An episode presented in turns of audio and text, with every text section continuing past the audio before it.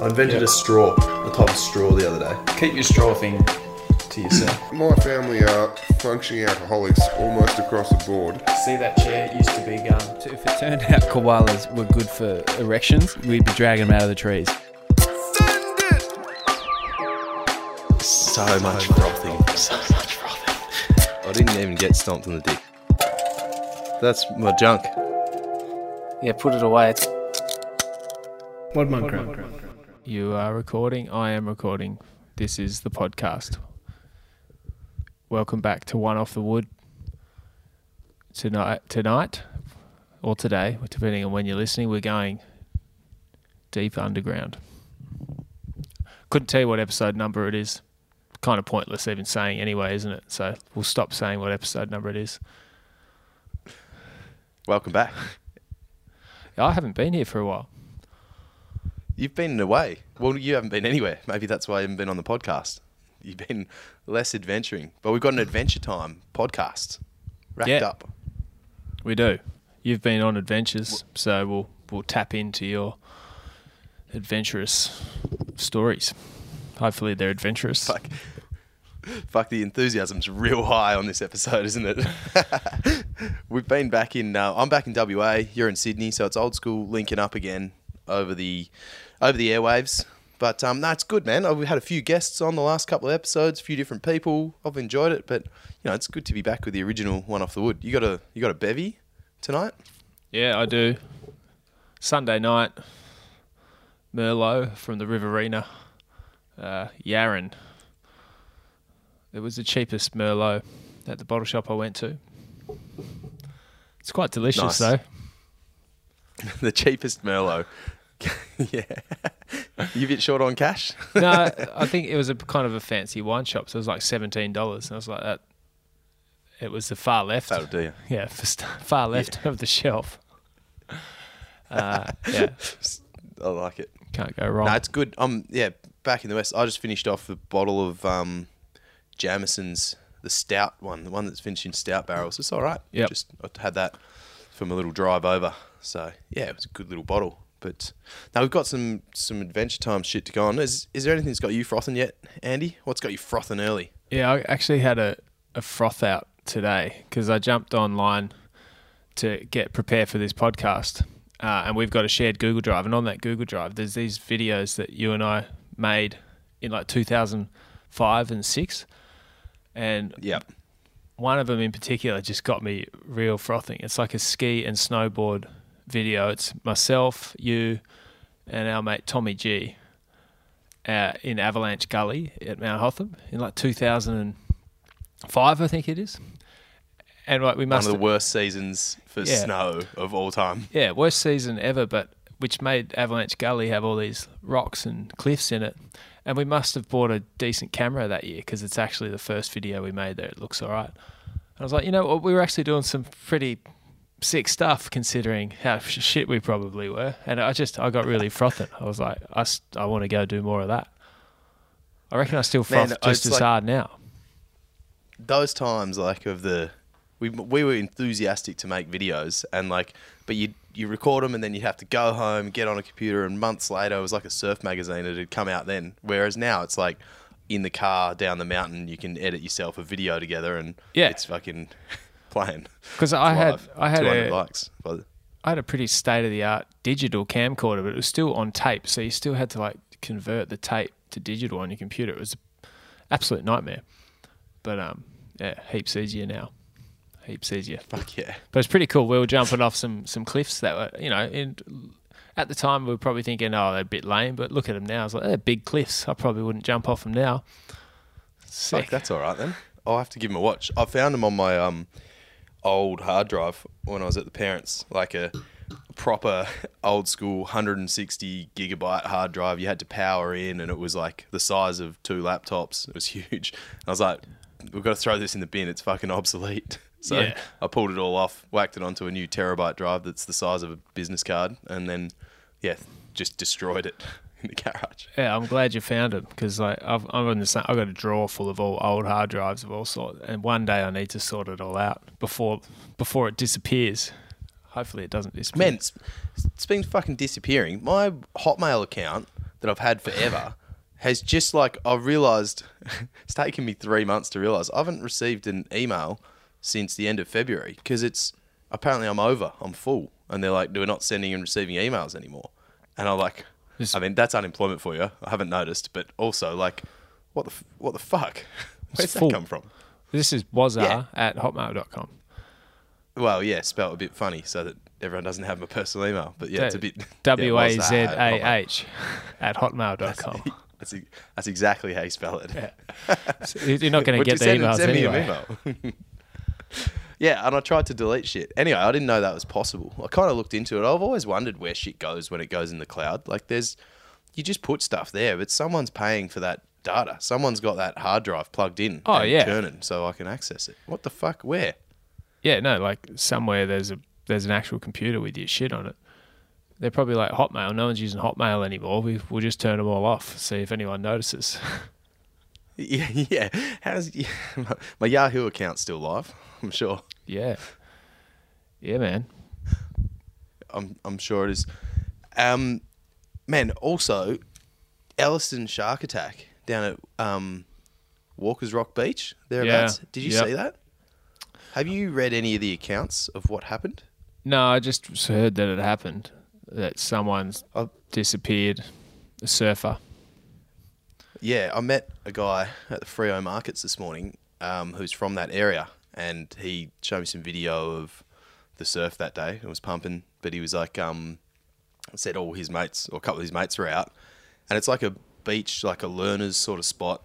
So there was kids around, and I don't know. This is a bit graphic, but whatever.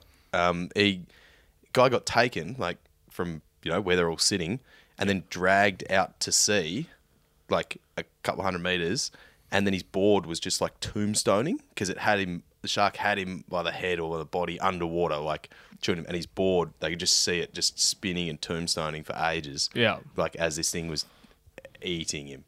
It sounded fucked. Like I, I don't think there's Traumatic. a there's a good type of shark attack really. Like you hear about them and you're like, oh yeah, someone got eaten by a shark, but it's never going to be a good. Like it's gonna it's it's gonna be fucked up. Oh my god. Um, yeah, like yeah, it just sounded really fucked. And I don't know. I don't, how do you feel about that stuff? I kind of disassociate from it. Like I'm like, oh yep, that happened. Yep. Yeah, Uh, hundred percent. We've got a podcast episode talking to your mate who got attacked by a massive great white, and that so that should Yeah. be more real. But no, it's complete complete disassociation. Like it doesn't. It's not real. Um, Nah. And yeah, and that's the only way to deal with it, I think, and to not not worry about it and just keep surfing, swimming.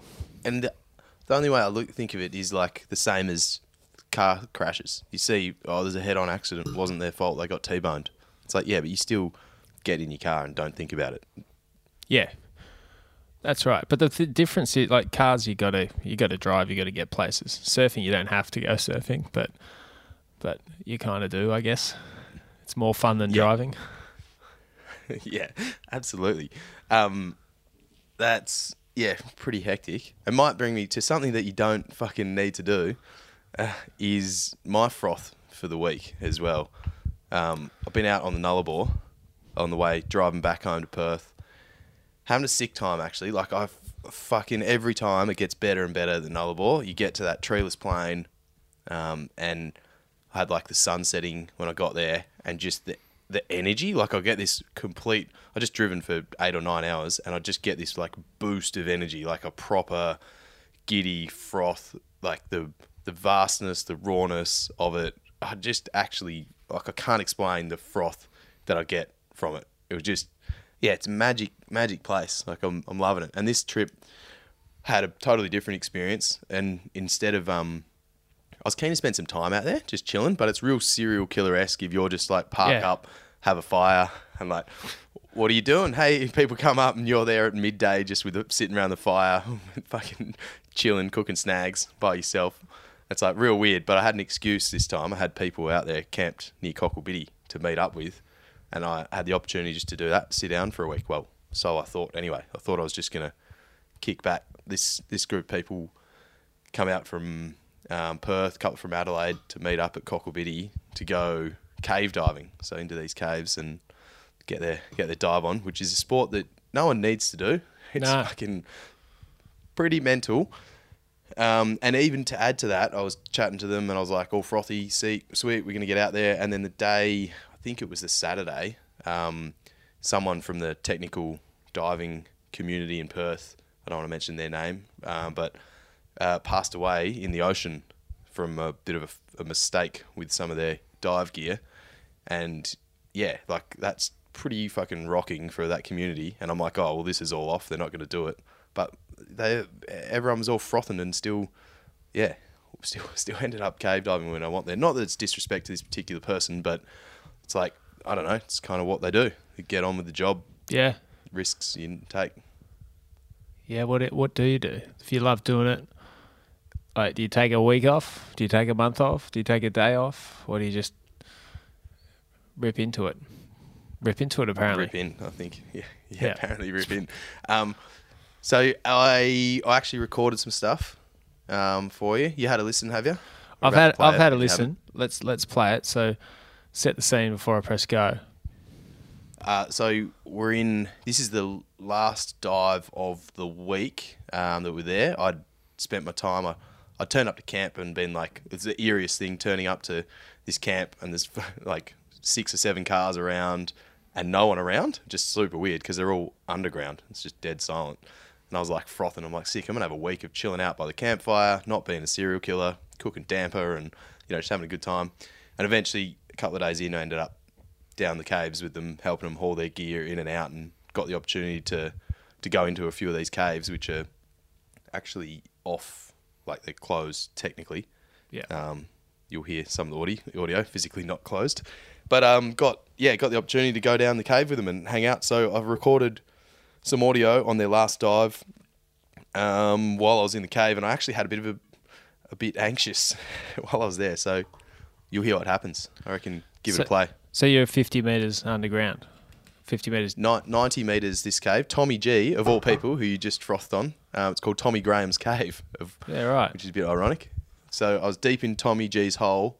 90 meters underground is the water table, and they've gone um, from there a couple hundred meters, and I was, yeah, just sitting in pitch black darkness. There's a couple of cave crickets and blind spiders around, but basically nothing, just dead silence and like sensory depth, like the perfect place to record a potty. So Here we Yeah. go. let's see what happened. All right, welcome to a special episode of One Off the Wood. It's just Wazza here by myself. Um, haven't quite made it back to Perth yet. Stopped across the Nullarbor to hang out with some cave divers who are out at Cocklebiddy. Stayed at Murrah El Elven Cave for a few days, which is worth a look. Actually, if you come off the um, just off the high. It's only about oh, less than a k in, um, just a big round pit. But you can have a look into it. Everybody loves a deep round hole. Um, you can't actually go in because the lip's quite steep. So when the divers are out here, they've set up ladders and a big pulley system, the winch, a cable car, so they can cart all the gear to the bottom to the first pinch point, and then you climb down uh, probably another 50 meters uh, drop down to the bottom where the where the water table is and set up down there. Um, but they absolutely love it these divers. They're coming out of the hole at like 7 o'clock at night still dark. I suppose it's not really relevant when you pitch black. Anyway um, today we've come over to another cave out uh, south of Cocklebiddy. It's a bit of a mission. If you Google Maps it, you can get there. There's a I don't know if I should be giving directions to these places, but it is on Google Maps. There's a big hole that you'll see at Tommy Graham's cave. Um, you can walk around it and you can find your way into it. It does say that it's closed because all the ground around it's pretty um, uh, unstable. But again, how do you close a hole in the ground, right? Manage your own risks.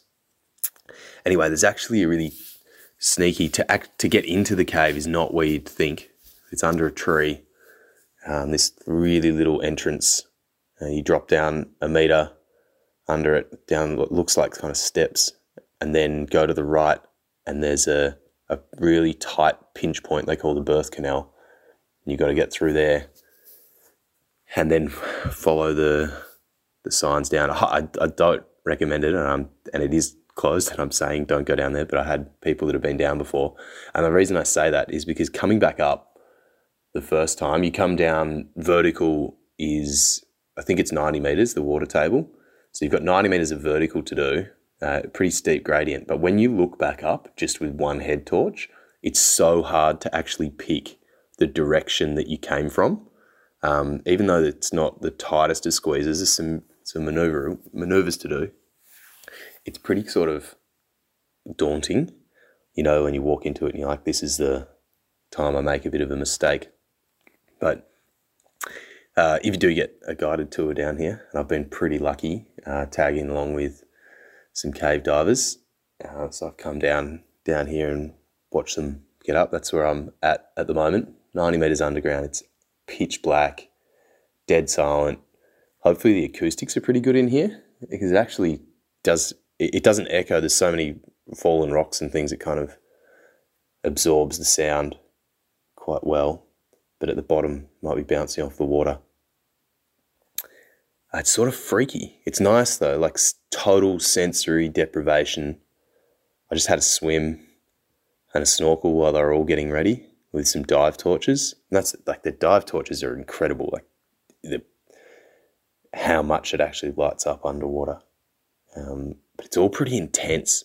So like as you can imagine, you, you go diving in the ocean. Um, get on a bottle, you're putting your life into this bottle and your regulators and make sure everything works. But worst case, you can always pop to the surface and deal with the bends and hope that doesn't kill you. But in cave diving, if things go wrong, there is no up. The roof is up.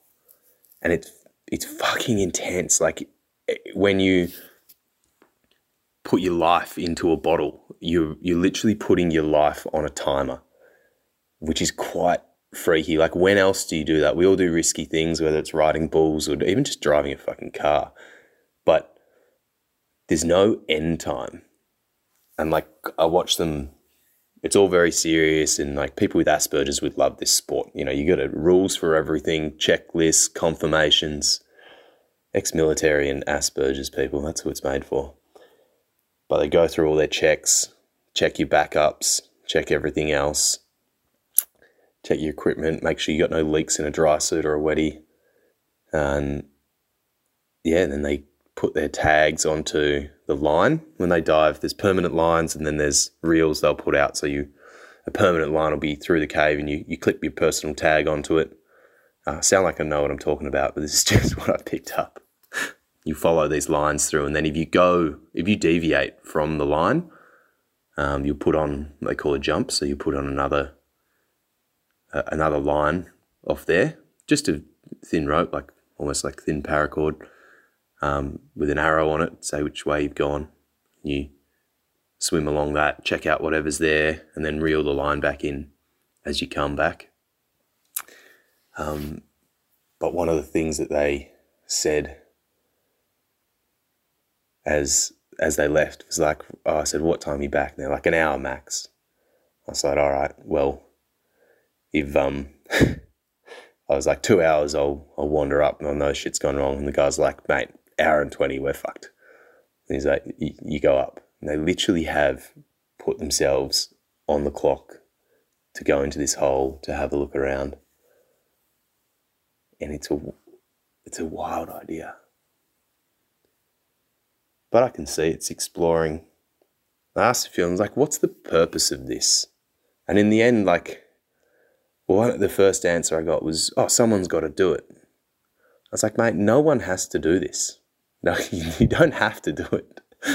but it's just someone else's version of finding the edge. You know, like no one has to go surfing. I'm sure there are instances. And for me, like, I feel like I do. I feel like I have to go surfing because it keeps you sane and it's my form of meditation. And for these guys, like, it makes camping not just camping for the sake of it. It makes camping the means to the end. So it's so nice to be have a sport that takes you places, which for me is surfing and, and even skiing as well, snowboarding. But you're out in the bush and cooking on a fire, and uh, it's just it's it's cool. It's definitely cool. I'm into it. Maybe not the cave diving, um, but the opportunity to come down, check out this sort of places, it's pretty sweet.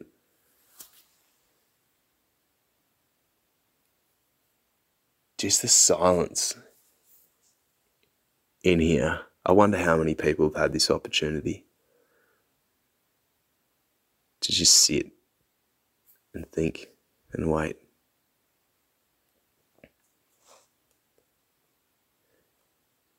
I don't mind it. There's a few other cave movies um, that these guys talk about. As you can imagine, cave people are into caving, but um, the other one is Pannikin Plains, which is a shit name for a cave. Pannikin Plains. You don't. No one want to be panicking there. Um, there's a movie called Nullarbor Dreaming, and it's about that cave got flooded, and so people getting rescued out of there. Pretty outrageous. Um, cave people definitely have a sense of humour as well. If you get to have a look at some of these cave maps, and there's there's the Crystal Room, there's Snowflake Room, and then there's Gary's back passage. I feel like I'm in Tommy G's back passage. Shout out to Tommy G down in Tassie, if anyone knows him. yeah. There's some good characters amongst the cave crew as well. Bloke who's ex army, bloke who might have had a bit of a rough time and done a few experiments with drugs. There's a guy who's just like froths being in charge. Oh, I can see some light coming back. It's so eerie. It's so black. And these tunnels, like there's a little bit of light coming back out of it. They've been gone about 30 minutes. And they're just slowly, the light is like bouncing through the cave tunnel, so lighting up the water. I reckon my eyes have adjusted, like to pick up the tiniest amount of light as well. Yeah, I've got a little glow light on my watch and I put it on, and it basically for me lights up the whole roof of the cave, which is pretty insane. So, this is a good sign that they're coming back, I suppose. There's so much to do out on this Nullarbor. I've said it before, but the excuse to just sit down, like, and stop and people watch. If you get to the roadhouses, just park up and watch people come past. People want to have a chat too, especially the people fueling up like little hatchback cars, and they've been, uh, you know, sitting in their own company, and they just want to want to see what's up. Hey, oh, where are you off to? What are you doing? I've been living at Madura Pass. Oh, this road's getting bloody longer. Off. I'm gonna film them as they come back in. Whoa, you should. I wish you could see these lights and this. It's so cool. All right, peace out. One off the wooders. All right, so I'm back recording. It's been about ten minutes since I turned the last one off, and the lights came out to the start of the line. I can see two lights. I've seen some flippers, and they've been flashing around like, uh, but they haven't come up to the cave entrance yet. And the passage that they go into for this one um, is called the keyhole chamber, and it's really tight and slick. So, oh, it's getting dark again. I've actually got a fair bit of anxiety right now. Oh, it's just gone dark again.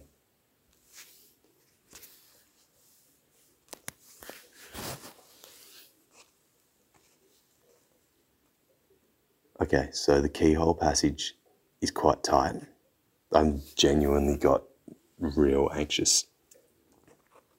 The lights have turned off, which means they've come back in. So one hour, they've got 20 minutes to sort this out. This is actually fucking pretty freaky.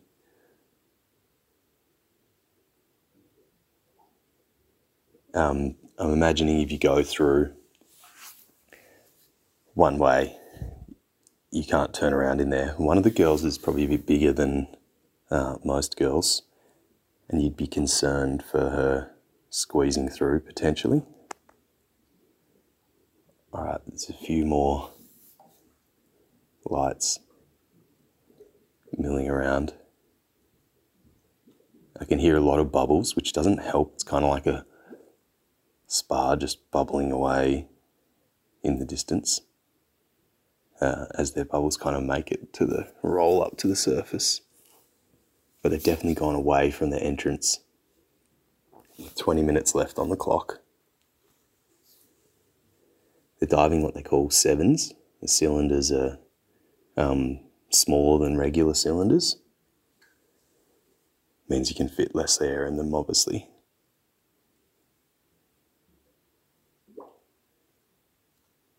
Fuck, this is intense. I have no desire to do this sport. Caving, it's nice. Oh, I've got a light back on. There's one light on the ground. So one person is at the end.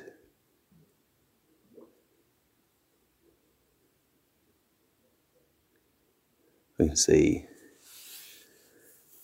just one person in flippers.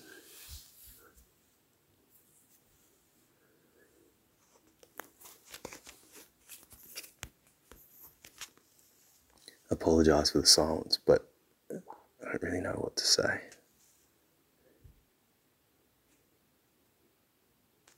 And this is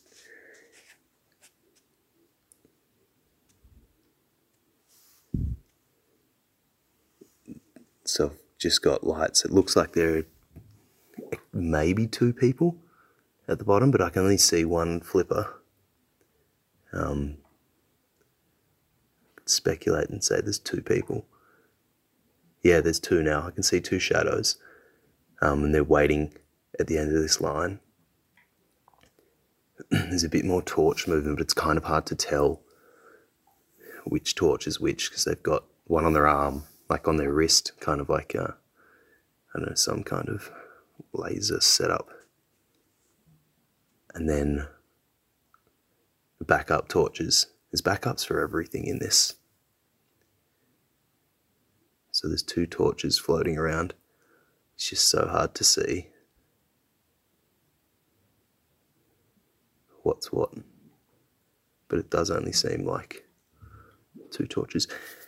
This has like been a really intense four and a half minutes for you listening. This has been a really intense four and a half minutes for me sitting at this cave entrance.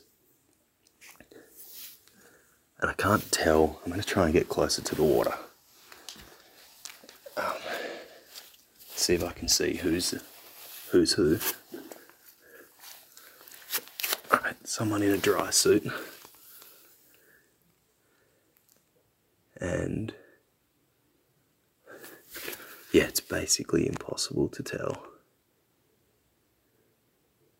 who's who from here. Alright, I've got a third torch and a fourth torch. One, two, three, four. Fuck me. Hopefully they're just doing decompression. But that's a proper way to freak me out. Here we go.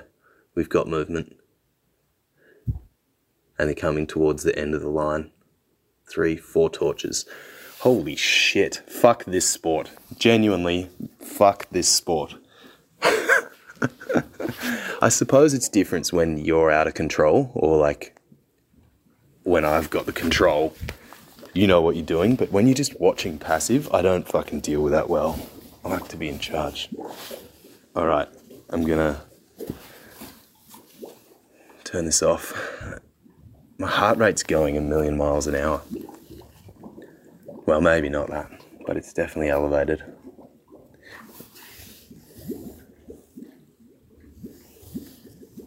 One, hopefully you can hear the bubbles. One, two, three, four. They're all out. I'm going to take some photos.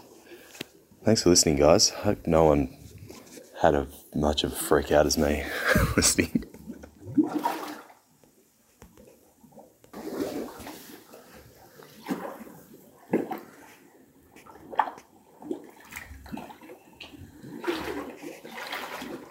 right, we've got diver number one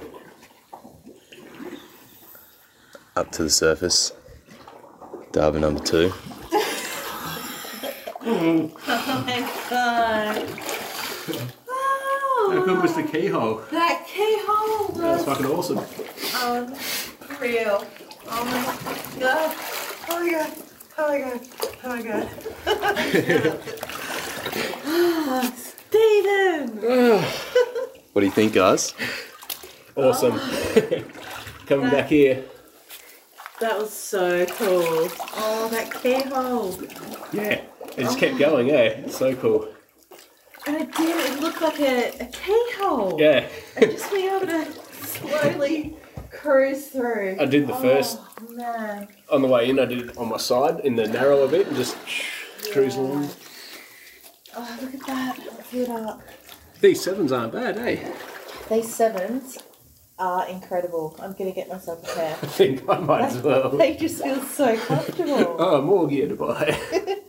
Worth it. It's like they're not even there, eh? Like in that keyhole, I would have been bumping the sides the whole way in 12s. And the blue room, how that opened up as well. Yeah. So nice. Very different tomorrow. Yeah. It yeah, it feels totally different. It was very different. And you know what else it feels? Warm. Yeah. I was not cold at all, still not. What a comfortable dive. it was. Very nice. Very comfortable. I tell you what was uncomfortable. Sitting on the rocks. Sitting in the darkness, watching those lights come back. Were you guys decompressing Ah, There. sort of. Sort of. Waiting. and waiting? Because all I could see was two torches. Yeah. And I was like, oh fuck. And I'm watching the clock and waiting and waiting. And then the torch, then you guys turn your torches off. It's like, oh, this is.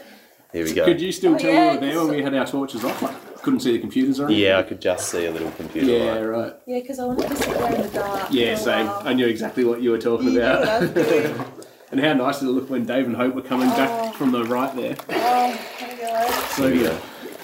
What a dive! What a dive! Is it alright? How cool That is keyhole's that? awesome. Oh. So cool. Pretty good, isn't it? That keyhole. At the end, when you and Hope went off for a look see and we were sitting there and we turned our torches off for a while just to sit in the dark. And when you guys came back from the right, it looked so good, just like Yeah. glowing blue, and you guys just like cruising out. Yeah, I tried. nice. I tried to get Hope to really deep park, but I got lost. Oh, right. But it should be a bit um, it's a bit sketchy in there. Is that the ones where you have to go down those little tubey things, or? No, it doesn't go down tubes, but there's a whole heap of like fucking, like there's kind of like snow pillows, um, and they're really fragile, and as soon as you touch them, they just disintegrate. Yeah, right. Um, Like the the silk ones where they layer up and. yeah, it's a little bit like the stuff in the blue. Um, 35, and I thought I'd pick the right one, but I didn't. But it's really cool in there. You know, when you were telling me to hurry up when you're bringing the finger spool. I was telling you to let go of the line. Yeah, yeah, I wasn't holding the line then. Dave's cylinder was, it was like the main line was under his cylinder, so I was pushing it off him. That's what was pulling on your reel. and you were like, get the fuck off. with that? I was, I was like, fuck off. I was, I was was laughing so because I could see you looking like, stop That was fucking with the that- reel cut. going And I'm like, that little hole. get it off, Dave. I didn't realise. Well, I could see you holding the Like line. a I big like, there's one of I those- can see you look in your face like, just fucking let it go, dickhead. "There's- there's If that doesn't sound like frothing to you, then I don't know what frothing is. Must be weird to do a sport where you kind of go down and you can't talk about it. You got hand signals and chatting about what happens, but in the moment, you know, you get a good wave and you're like, man, that last one I got was sick. And these guys, you got to save all the froth for the surface. But uh, you heard it. That's that's real cave diving froth. Don't know if I'm into it still. So there we go. So you you're sitting there in the dark recording that, and you're watching the clock, and it, you got a little bit had a little bit of a panic, started to have a nervous breakdown, a panic attack that that they weren't coming back up. What do you do when they don't come back up? Just just back out of the cave slowly, get in your car and drive off. Well, I would have got in my car, but there's a bloke with a new 300 series, so I probably would have maybe swapped some kit over and just got in his car and driven off because they ain't coming back. Just swap the plates over and cruise off. Yeah. yeah, just toddle off into the distance. Yeah, it was uh, like genuinely um, freaked me out. Like I was there loving it, like the experience, the sensory depth, like this is so cool. And then started watching, looking at the clock. And I think I, I don't deal with stuff when that well when it's out of my control. Like it was, it's all up to them. They know what's going on. They're in the situation. They could fix it, but there's nothing I could do. Like I'm in there. I'd had a swim in my underpants, and you know, got me goggles and a snorkel. And I, I've also since learnt, um, you know, after spending a bit of time with them, the the the faux pas is you never call flippers flippers. Flippers are fins in the diving community. Yeah, that's I've heard that before. It's stupid. It's like Flippers, if you're a paddles, the foot you- paddle man. like back in the day, that reminds me of bodyboarders. They used to didn't like to call it boogie boarding because you know it's like disrespectful to call it boogie boarding. But now they just like yeah, you call it what you call it. They're flippers. They're flippers. yeah, yeah. You're flip flopping around, man. That's what they are. You, you, um, but yeah, it was it was quite funny actually coming to this group and like I'm the kook because like the Nullarbor is my terrain. You know, I've been out there shitloads. I spent a lot of time there. It's just camping with a full drive. Like, um, eat it up. But to hang out with all these guys and be the camp kook was like quite weird because I was on the outer, and it's just this like massive group of nerds, really. Like, Yeah. to be honest. Um, one of the, in fact, that night they all went from um, where we were camped at Murra over to Pannikin Plains, this other cave, to watch a movie. So there was a couple of exploration cave divers out there that are trying to find new new places and then just basically jerking each other off on like who'd who'd gone deeper and who'd gone longer in a cave and and like these guys all went to a campsite to watch this film and listen to some dude chat. Yeah, it's hell nice. funny. Yeah. Yeah. I mean, it's interesting, isn't it? Like, there's a few sports like that where it's like actually super extreme. These guys are probably on the edge of, of you know, at the forefront of what they do. No, but nobody else gives a fuck except for the Yeah, community yeah. that's doing it. But that's fine. That's cool. It's like, And like like that guy said, it's like what what do you have to do this for? Why? And he's like, well, someone's got to do it. It's like, no, man, no one's got to fucking do this. It's just a cave. There's heaps of holes around. Like, just But someone does have to do out. it, I think. Like, if there's a hole in the earth, I think at some point someone's got to go down there, you know? It's like space. Some Someone's got to go to Mars. Someone has to do it. Some Mount Everest, someone has to go to the top. We need to see what's there. So these guys are actually, you know, if there's a hole, someone's got to get in in it. yeah, I agree with them. like, someone's got to do it. majority of the planet likes stuffing ourselves in wet holes. That's for sure. But these guys are different. It, like you said, though, it's a to me like sitting there watching them go down. It's like it's as if they're going to another reality, like to another world that is beyond it. Because like I've gone through the hole, I've squeezed through, you know, some gaps in the rocks, and and we're underground. But it's like as soon as you get to that water level, it's like oh, this is it. Like this is as far as I can explore. This is finished, and then they just disappear. Like and to not hear them, not see them, nothing for this time. It's like you've been to another fucking planet. Like Yeah. I can't. Yeah, it's full on. Yeah, it's, it's a barrier to entry. It's like it is exploration. It's like it's pretty extreme, really, because you think there's not many places you can do stuff like that anymore, unless you are going to space. Like mountains are there, and we've been up them all. You can take a more difficult route up a mountain, but you can still see it, and you know all the oceans have been crossed. You can't you can't break ground there anymore. So these guys are actually explorers, like the real legit explorers. I don't know what they're hoping to find Pioneers. find down there. Are they bringing anything back, like medicine or anything like that? yeah, there's fuck all down there. That's what's quite cool. Is like it's not a, um, it's so dusty. The dust's real fine, and it's like, you can sit really comfortably in the silence down there because, you know, whilst you'd spot the odd cricket, cave cricket or, or um, blind spider or something, but that's it. There's no bats. There's nothing flying around. Like you're so comfortably chilling in this space. There was, yeah, I, I kind of recommend it, but I don't recommend it at the same time. Have you been like, um, did you go caving as kids? Remember Mimi tried to take us caving in Tassie. I'm sure you went with her once upon a time. I've done a bit of caving in Tassie just through university and a, a couple of other random things. Yeah, like there's lots of karst um, areas in Tassie where I've been down a few holes. Yeah. But um, there's like What's a karst area? What's, Ca- what's that? ca- oh karst with a K. K. Yeah. It's like limestone. Um, Ah, limestone country where you get lots of caves. some good geology Yeah. knowledge there, mate. Mate, I, I should have I should have been there. I would have been able to talk the talk. Oh, is this karst landscape around here? it looks pretty fucking karst to me. Yeah, I went to that big cave The in funny- Margaret River, which is pretty mad. The Oh man, there's heaps, it, and that's actually it's kind of similar to that, but there's no formations like stalactites and mites and all that sort of shit. But yeah, Yeah. water at the bottom of them, and yeah, big rooms and just And cool. that- but I think like I had a bit of a um a thought. I was like when you go w- with your school trip, but it's like all right, everyone has to wear a helmet. Everyone's got fucking overalls on, and like we're doing this, and it's check this and safety this and that. And I was like, this is adult school camp, but like off the leash, manage your own risks. And like one of the girls had a helmet, or actually two of them had helmets, but like a guy's in a singlet and boardies and like runners, and I'm wearing boots. I put gloves on because the limestone just chews your fingerprints off, and like, and I hit my head a couple of times because we were hauling gear. Like the whole out was fucked. You doing laps, passing bottles up and around rocks and all this sort of shit. And I keep my head a couple of times. I was like, oh yeah, fucking helmets, eh? But like pretty useful.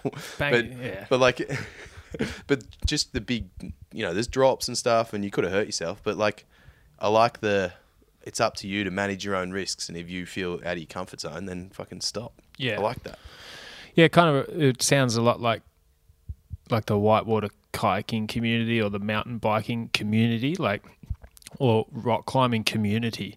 You think all these sorts of sports have this because not that many people do them. Maybe not mountain biking anymore, but definitely like whitewater kayaking. There's a real, you know, real community, and everyone knows everyone, and they they do skills and they do training and they go and do it together. Whereas like something like surfing and skiing, there's no like, like surfing. There's none of that. It's so uh, selfish generally, don't you reckon? What do you mean selfish? Well, that- you might have a, a mate or two that you do trips with, but there's not like some community. Like you want people to f- fuck off away from you, basically, when you go surfing. yeah, yeah, yeah, true. But that's why these caves are sick because none of them like they're closed, and there's a little sign next to Tommy Graham's. It's like closed, and it's kind of it says this cave's closed, but it's like well, it's not because there's the hole, and I'm just gonna walk into it. Yeah. Oh, it's open. If it was closed, it wouldn't be a cave anymore. It would be a filled hole. yeah, yeah, exactly. Be plugged. Got a plug in it.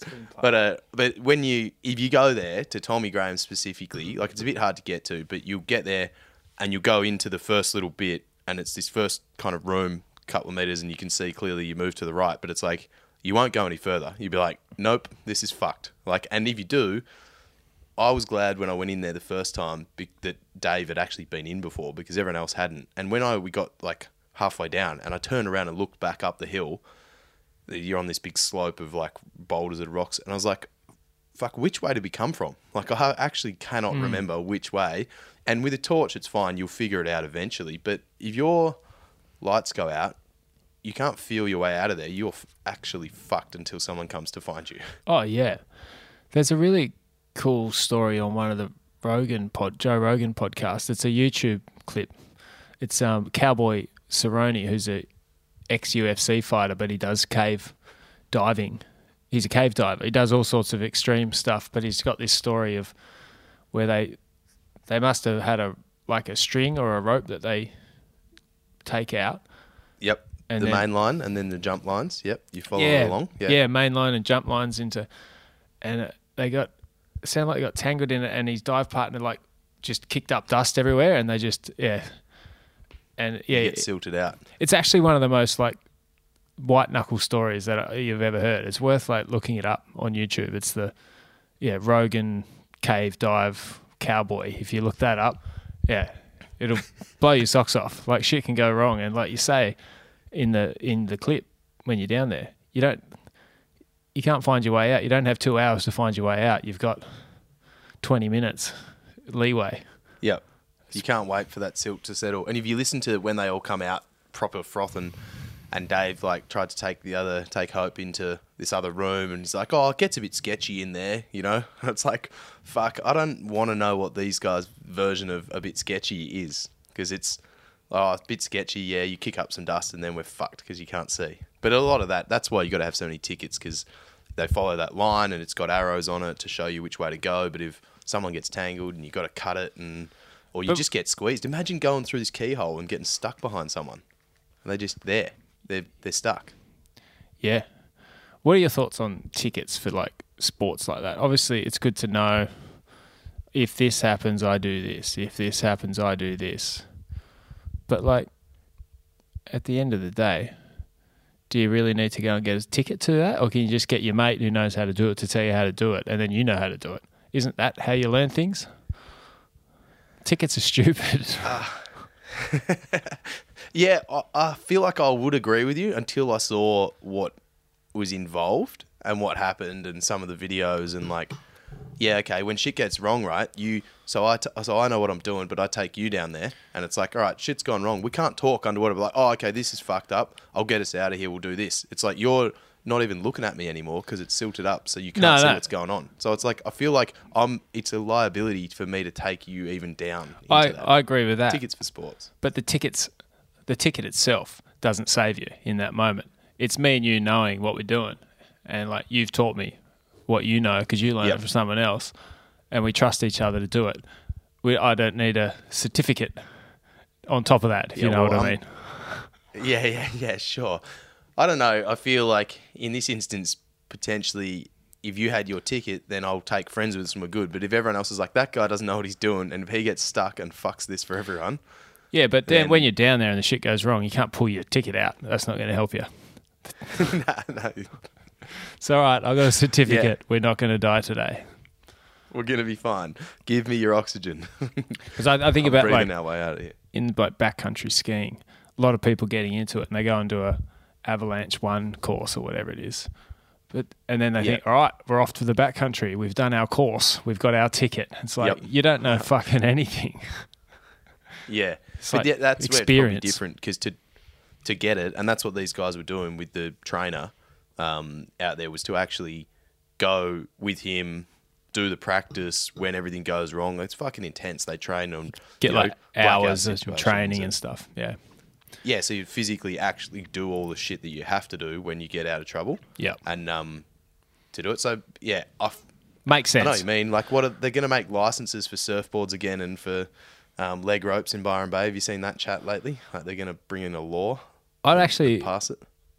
Can- you look you you're a bit removed from crowded proper crowded Cookville, but I'm here. You know, I surf Bondi occasionally. I reckon a few Yeah. tick. Yeah, I reckon having a few tickets probably not bad. Like just a ticket. Yep. You got to have you know prove that you can paddle a board and get it out of the way. Understand. you know, You know, drop ins and things like that. I reckon a few tickets wouldn't go astray at, uh, at Byron and Bondi. Yeah, maybe the case. They just rope off beaches and like, right, this is kook soup. That's you guys. Everybody else on the point. Yep. Yeah. You got to swipe your card to get in. Yep. Brutal. know. We could commercialize anything. I tell you, so I fucking enjoyed my time out on um the thing and uh, out on the Nullarbor.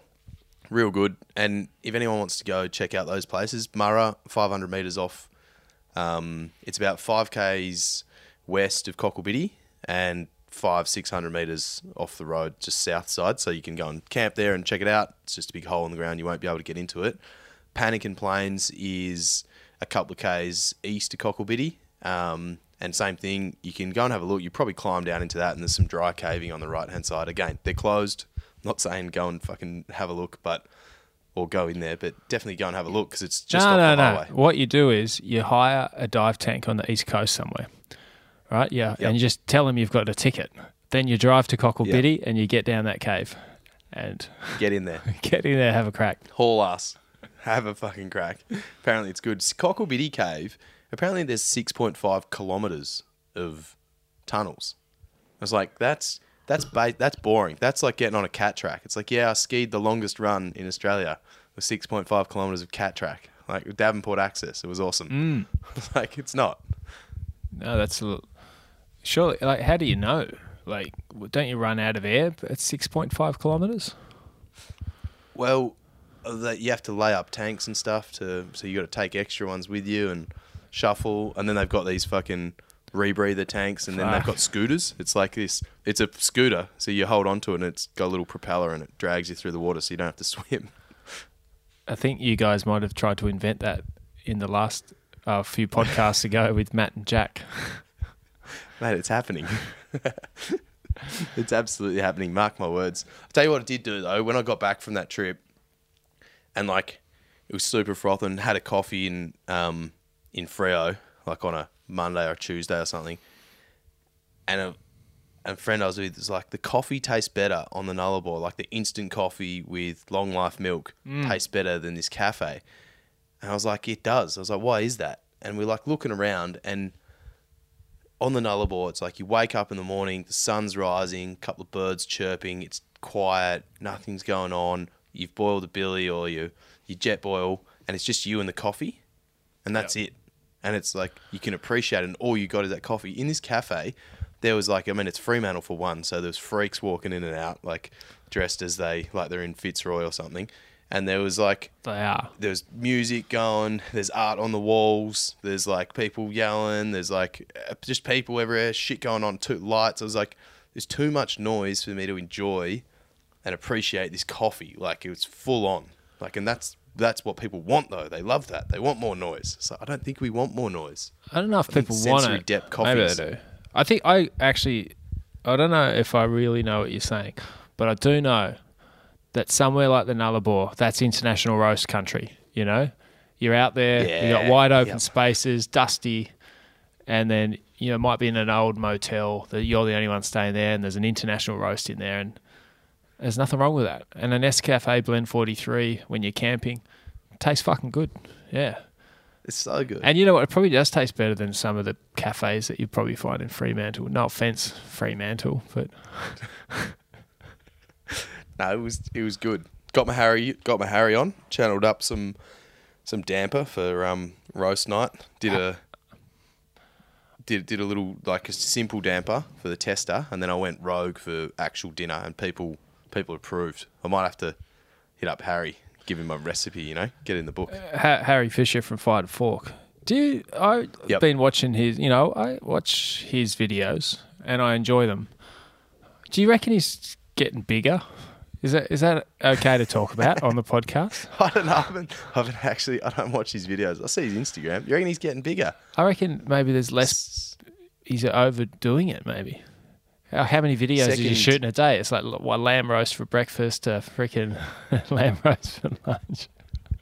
It could be sympathetic weight gain. They got the second kid on the way. I'm pretty sure. So Oh, maybe he's just supporting the No. I I heard something about like when your missus gets pregnant, unless you like do something about it, you basically start producing more. Um, uh, what's the opposite of testosterone? East, estrogen, and you, yeah, and you grow, you get fat and grow titties if you're not careful. What? It's like yeah, it's like Why? a, it's like your body is preparing to become homely. You know, so it like Wow. yeah, it's, it was on a Hu- Huberman Lab podcast about testosterone. So don't hang out with pregnant chicks. Well, I think, yeah, If you're at the gym. I think if you are hanging out with pregnant chicks, you need to go and yeah lift weights or something, get the testosterone going. Okay. Yeah. Get yeah. So like That's- that, that's the, rogue. the dad, the dad bod thing is is real. That's what he was saying anyway. Interesting, very I, interesting. I believe you. that human potty is pretty good. I don't mind it. I got onto another one, the ATP podcast. Um, they're pretty pretty funny the way they deliver their science as well. It's two blokes and they kind of both research a topic um, independently and then come together and they kind of like ask each other questions and then supply papers to things that they've you know found out about it. The one on um uh oh shit the bed. What One on shitting the bed. How many No, scientific the papers bed. are there about shitting the bed? Have you ever shat the bed? There's a question for you. Like, No, as- I thought I shat the bed once, but I didn't. okay. Was that recently? it was the night that I'd shat my pants on that date. Oh yeah, Um, yeah, yep. Yeah, Cla- and I lay awake and didn't sleep and f- like farted a little bit and it was really hot in the pants. I was like, oh no, I've done it again. Crept to the toilet. I didn't. Turns out I didn't. So I was close though. Um, was, I was stressing out. But no, the, he did one on what's the fucking? It's a metal. Oh my god, I can't think of it. Begins Gold, with M, silver, you- bronze, M M magnesium. There you go. magnesium. It's the one on magnesium. Really, really interesting on um, how important it is for the body, how prevalent it is in the world, and if you're going to buy magnesium supplements, don't fuck around with the cheap ones because they just literally don't work. Yes. So get the good ones. And yeah, it's awesome. It was really good, and I got it for my rib injury currently, and it worked instantly. Yeah, but uh, I, I've heard that as well about magnesium and other stuff. But how do you know? Because you walk into like chemist warehouse and they're all look the fucking same. Are they all shit in there? Like, how do you find? Yeah.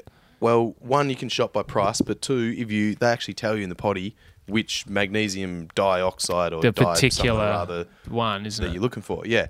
So the one I got was it says 300 milligrams of magnesium, and it's 220 grams of the good stuff and 80 grams of filler, whereas the shit ones are like 250 grams of the shit stuff, and you're like, well, I'm getting nothing out of it. So it's not bioavailable, my friend. Yes, bioavailable. Yeah. A question for you was yeah, go on. full change of subject. So my one of my cousins, um, her and a partner have quit their jobs and they're off around Australia for a bit. And she made a post where she was saying she feels a bit like finding it a bit difficult not to be working. Feels like she's not contributing, and she's finding that difficult. Um, which you know I, di- I can't really relate to that, but I was wondering you've you've been sort of doing the travel thing, not really working, you know, other than running a wetsuit Yeah. racket here and there or shaping a few surfboards. Like, what's the how are you feeling about it all? Like, do you feel fucking amazing, or do you feel like you're useless to society? I feel incredible, and I've been contributing to society in different ways. In other ways, like, I fucking feel amazing. I've been contributing to the froth in the surf car park. I've been um, making friends. I've been making a bit of shit. I've been flipping, like I said, facilitating. Some guy got a brand new wetsuit today, two hundred bucks below retail, and he was frothing, and I profited at least four hundred dollars Yeah. Off this oh, wetsuit. if that was your your only business is to drive to Torquay, pick up the five wetsuits Yeah. that are on sale, and then drive back to Perth and sell them, the business model is not great. but if Mate, we paid for a dream. I'm shaping a couple of boards. I'm shaping boards. I'm in the Shaping Bay tomorrow, back with Benny, fuck yeah, um, who tagged. So, um, yeah, I've just picked up some blanks, so I'm gonna rip out a few more sticks. So I'm being useful in the time. Actually, I um, I whacked up on my own personal Instagram. I made a few things, spoons and wallets and shit. And our mate Tommy Little of uh, Breakfast Radio or Afternoon Radio, Carrie and Tommy Show fame and the project sent me a message and he's like, dude, I'm loving what you're doing here. Like, how do I, how much for a wallet? I was like, dude, I'll just make you a wallet. It's fine. And then, um, so I ripped one out for him, sent it over, and he was absolutely frothing on it. And he's like, "Do you want me to post it on my Instagram?" I was like, "No, please do not. No, I don't. I'm done I'm doing my best not to have a job. I don't want your three hundred thousand followers to fucking want a wallet from me." Yeah, No, man. But the thing is, if you can make real bespoke wallets and charge high prices, you only need to make one or two a week. And if you can get Yeah, to- some, if you can get Tommy and all his famous mates on the case, like you might, be, you might have an opportunity here, a golden opportunity. a golden. I just don't want a job, man. I'm doing it for the love. I'm doing it for the love. Um, no, so- but that, that was that was kind of cool. But yeah, No, contributing in different ways. So I look, I'm, I'm not saying you're not. I think you're contributing. you're contributing just in our own friend group by providing um, vicarious, um, whatever you call it, Froths. vicarious froths. Yeah. Um. Yeah. Fuck. Well, that's good to know. Because I had a feeling that's what you you, would- you would be. I, I thought you'd be, yeah, like that. Yeah, I'm fine. Is this your hot cousin? Um, it's not. No, no. It's not. So you do have a hot cousin.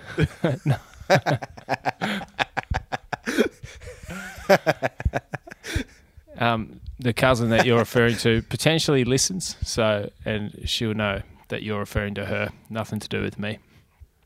I think she's happily Well- happily married these days. I believe. Still hot. Um. Anyway, moving on from that.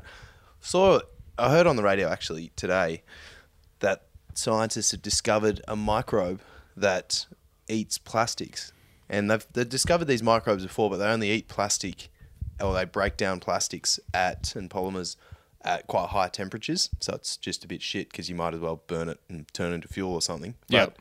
But um, these microbes, they actually break down the plastic at 10 to 15 degrees, which is prime for basically everywhere in the world, um, except the, the equator where all the plastic seems to be start from and end up. But still, it got me thinking. I was like, that's pretty sick. Like, we've got this plastic issue and we can start to cultivate these microbes and then, um, you know, start to eat the plastic. You got, got any thoughts on it?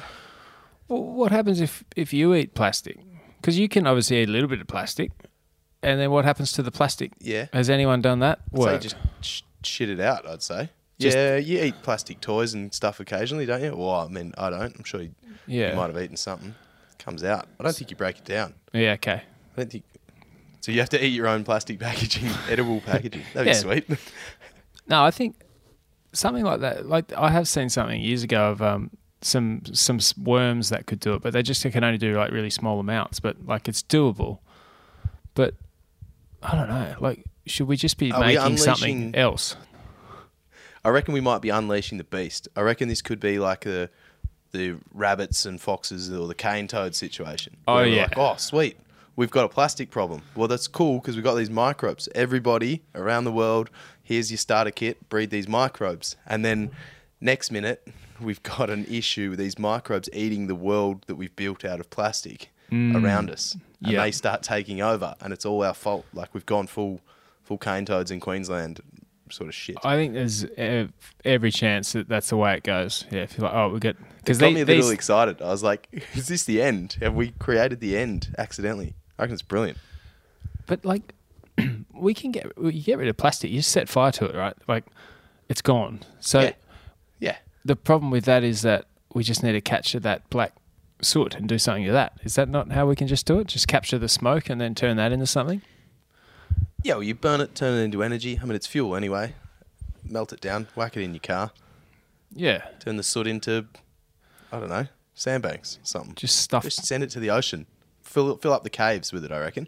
Yeah, Start stuffing the holes. Tommy Graham's cave will be closed soon. It's full of black soot from all the plastic that we burnt. Problem solved. I've stopped caring about plastic. I've just I've decided a couple of years ago that I'm not going to care about that sort of stuff anymore because life's hard enough as it is, right? To just all of a sudden have to feel guilty about all the plastic that you use when there's no way really like realistically there's no way around it.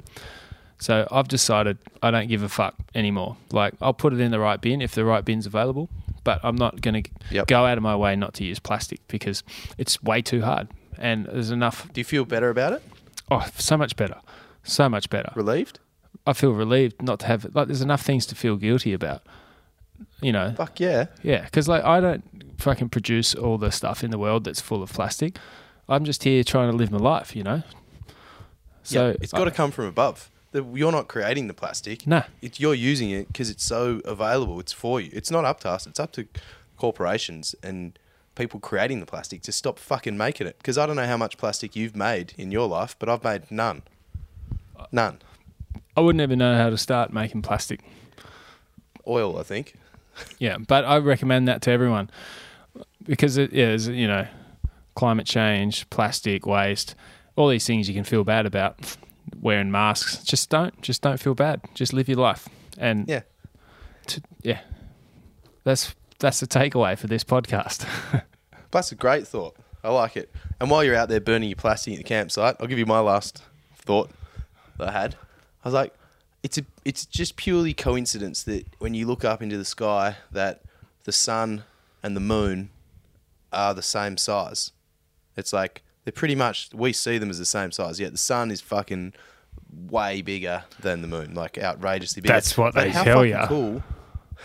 yeah, but how cool would it be if the moon was like five times bigger? Wouldn't that be sick? yeah, it would be. It actually would be awesome.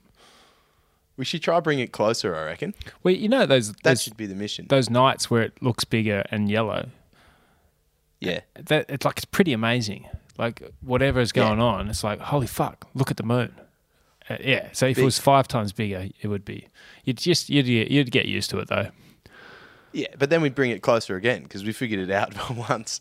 Yeah. I reckon it'd be sick. Just this, like, I can't wait till night time when we got that sick glow and I don't get sunburnt. It'd be cool as fuck. I reckon. Yeah. And the people in the northern hemisphere would appreciate it when they don't get you Yeah. know, daylight for Get- however long. You'd be able to do stuff. There'd be more surfing. Like we'd open up effectively twelve to eighteen more hours of surfing per day Yeah. Yep. around the world. Like sports are now full time. You know, we've got that pill that Gillies invented where you only need an hour's sleep, so you're back on the work schedule. You're now working 15 hours a day. We're going to need that time. We need Yeah. to bring that moon closer. Closer moon. Yep. No, I'm all for that. I was thinking about it the other day actually. It's like, oh, surf's quite good, but it's going to be dark in half an hour. And then I checked Nah, the moon. not anymore. Because I was like, oh, if it's a full moon, maybe I'll just surf in the dark. But it, it wasn't a full moon. Yeah, fuck yeah. No, the full moon. It's it's it's pretty sick out on the Nullarbor. Lights the place up. We barely even used lights because we had a full moon pretty much all week. Didn't not even required head torches during the day. No head torches at night. Ironically, Yeah. fucking upside down living in La La Land. Um, sick man. Well, we should wrap this up. Have you got a song to play? Yeah, you reminded me of a song right at the start of the podcast. You're talking about being down in caves, and you're saying there was little blind Yep. spiders down there, um, Yeah. which reminded me of the Presidents United States of America dune buggy. Fuck yeah. Little blind spider. Little dune buggy. Little blind spiders. Yeah, fuck yeah. Play that song. Love the presidents. Yeah, right. Done. Well, it's good. Good catching up. We'll do it again soon. Shit yeah. Thanks, bloke. Hooroo. Hooroo.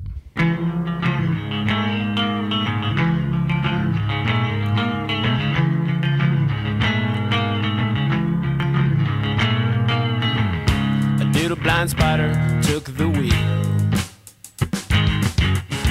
Navigating grass blades completely by feel. Got a sassy chassis, sparkle in the sun. All four small bald fat tires, rocking through the sand and burning up. Little dune bug out in the sand. A little blue dune bug out in my hand.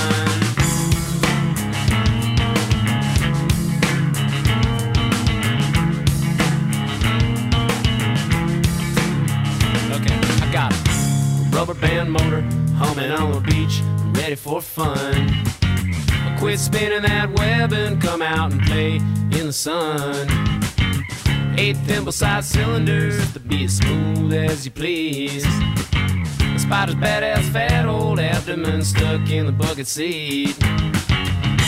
Little dune bug out in the sand. Little blue dune bug out in my hand.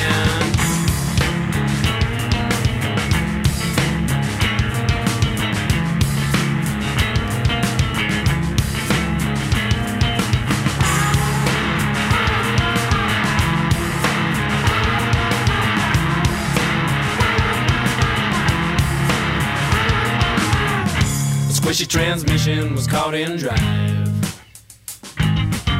Spider Man squinting at the sand and the sky. Spider Woman in the front seat, screaming, Go, go, go. He's riding the accelerator down to the floor with his fuzzy little toe. Whoa, whoa, whoa.